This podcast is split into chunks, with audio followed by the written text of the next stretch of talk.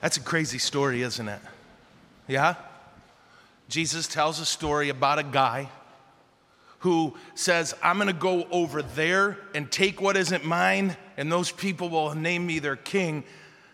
And while I'm gone, here's some gold. Take care of it for when I get back. And then he finds out the place he's going to become king, they don't want him. So at the end, he, find, he, he gives the gold to the guy with the most gold, takes the gold from the guy with the least gold, and then kills all of his enemies. Uh, okay. But this is one of the only parables Jesus tells where he doesn't say the kingdom of God is like. Jesus is not telling a story so that we understand the kingdom of God. He's telling us a story about how we do things. He was on his way to Jerusalem. And this is the king of the universe, isn't it? This is the guy who can raise people from the dead. This is the guy who could take three loaves and a couple fish and feed 5,000 people. And what do these folks want? Oh, become our king, kill our enemies, and give us stuff. That's what they think it means to be a king. Uh, I don't know if you've read the end. That's not what Jesus does. When he goes to Jerusalem, he lays down his life, all the power in the universe, and he gives it up to save us. There's a difference between the way the world does things and the way we who love Jesus do things. And almost all of it comes back to our power. And I, I know I've taught you about this before, but I'm going to do it again because that's why they pay me the big bucks, yeah?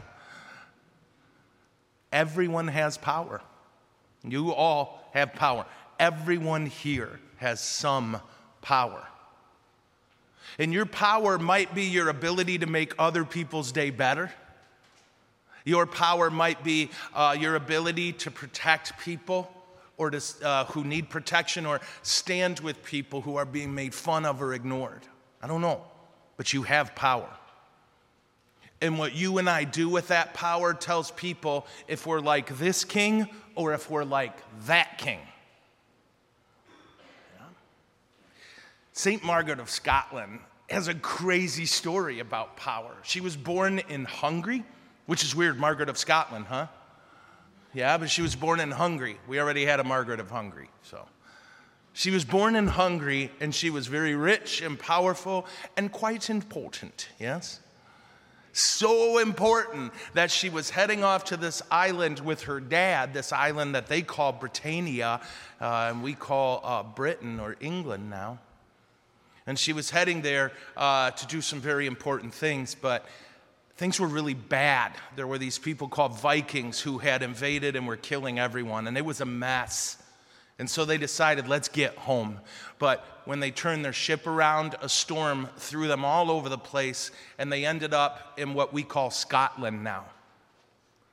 And uh, she was stuck there. It wasn't like you could use a phone or send a message to get help. She was stuck there. And what she did was immediately started helping people, and the King of Scotland met her and really liked her, and they ended up getting married. So now she is the Queen of Scotland, yeah?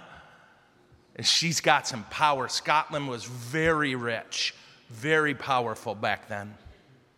And what did she do with all that money and power? Well, she fed the poor.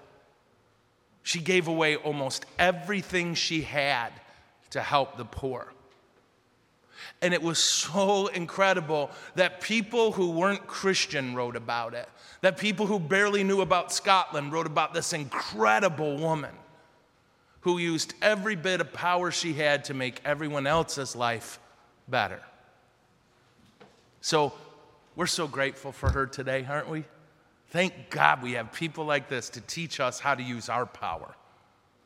And we pray that in this Eucharist we're about to receive and in these beautiful, life giving words we hear, that we will use our power well, that we will make sure everyone around us receives our respect, our affection, our support, whatever they need. If we got it, it's theirs. And may Jesus bless our efforts to use our power like He does. Amen? All right.